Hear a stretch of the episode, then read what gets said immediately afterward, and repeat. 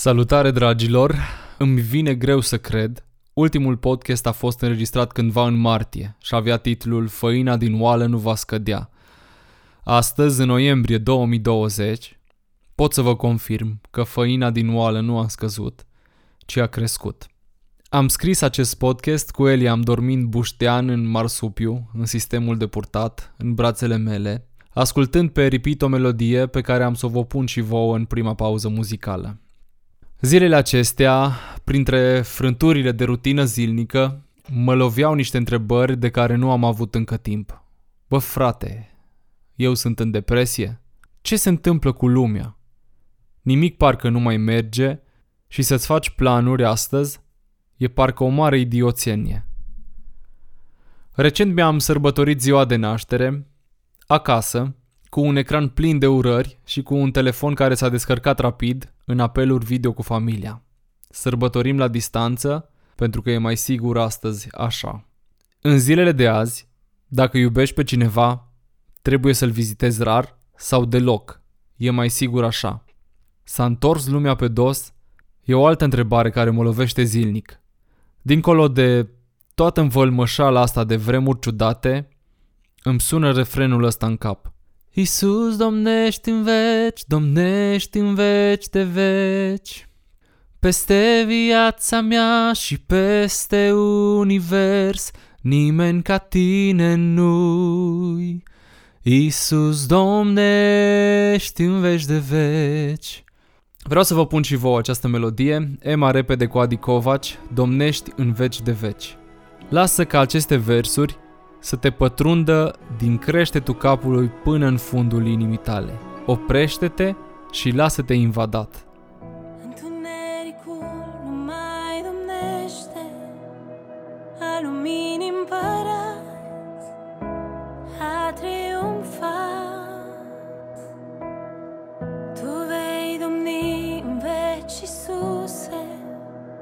Tu ești regele meu, Tu ești regele Iisus domnește în veci, domnește în veci de veci Peste viața mea și peste univers Nimeni ca tine nu. Iisus domnește în veci de veci Pe cruce ți-ai sfârșit lucrarea Doamne, viața ți-ai dat ca să avem viață în dar Acum iertați putem să spunem Tu ești viu, Domnul meu Dar ție-ți cântăm oh. Iisus domnește în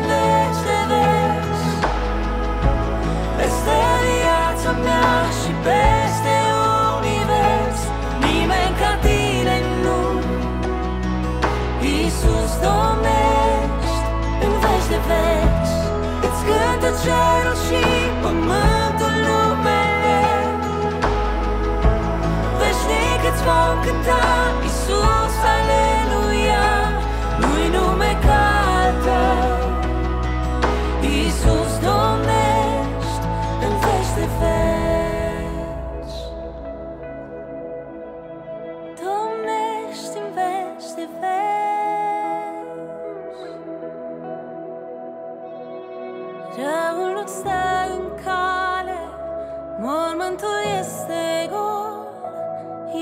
înălțat în slavă și în veci rămâi pe tron.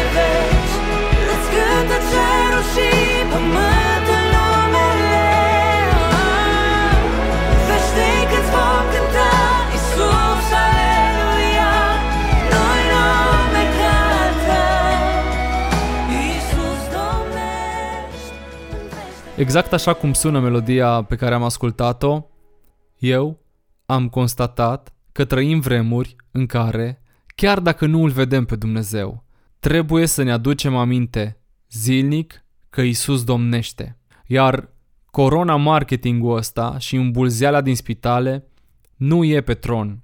E doar o gălăgie care vrea să ne surzească, să ne facă să ne simțim singuri și izolați, să fim umpluți de frică.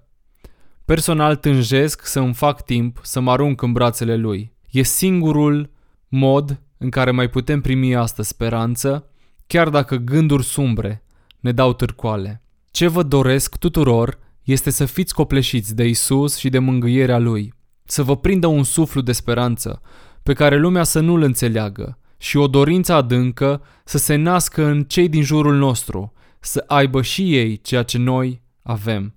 În timp ce am scris acest podcast, sorbeam dintr-o cafea neagră fără zahăr și mă bucur de Eliam care crește de la o zi la alta.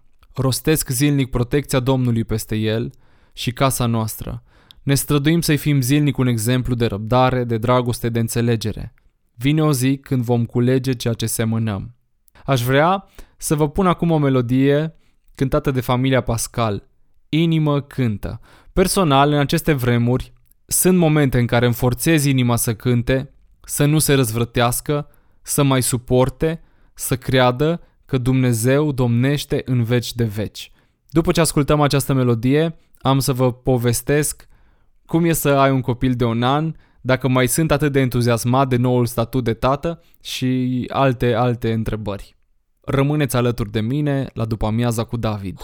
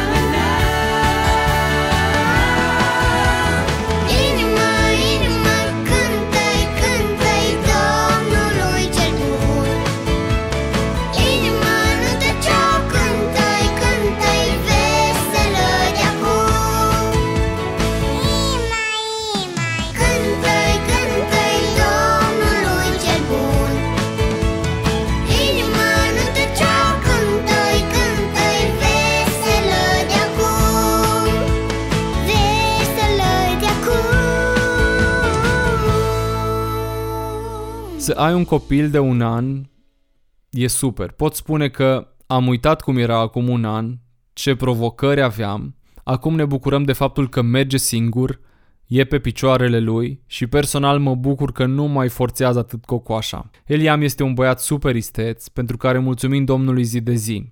Încercăm să semănăm în el obiceiuri frumoase, cum ar fi rugăciune, răsfoitul cărților, dar în același timp încercăm să fim calmi și să nu strigăm mereu nu la gunoi, nu la wc nu mai arunca mâncare pe jos și așa mai departe. Peste un an, cel mai probabil vom uita și aceste obiceiuri. Vreau să vă spun că nu trăim doar ca în pozele de pe Instagram. Vorbesc despre mine acum. Se mai termină răbdarea. Mă trezesc strigând mai tare ca el și instant îmi dau seama că nu sunt pe un drum bun și, într-adevăr, el are o problemă, dar eu am una mai mare.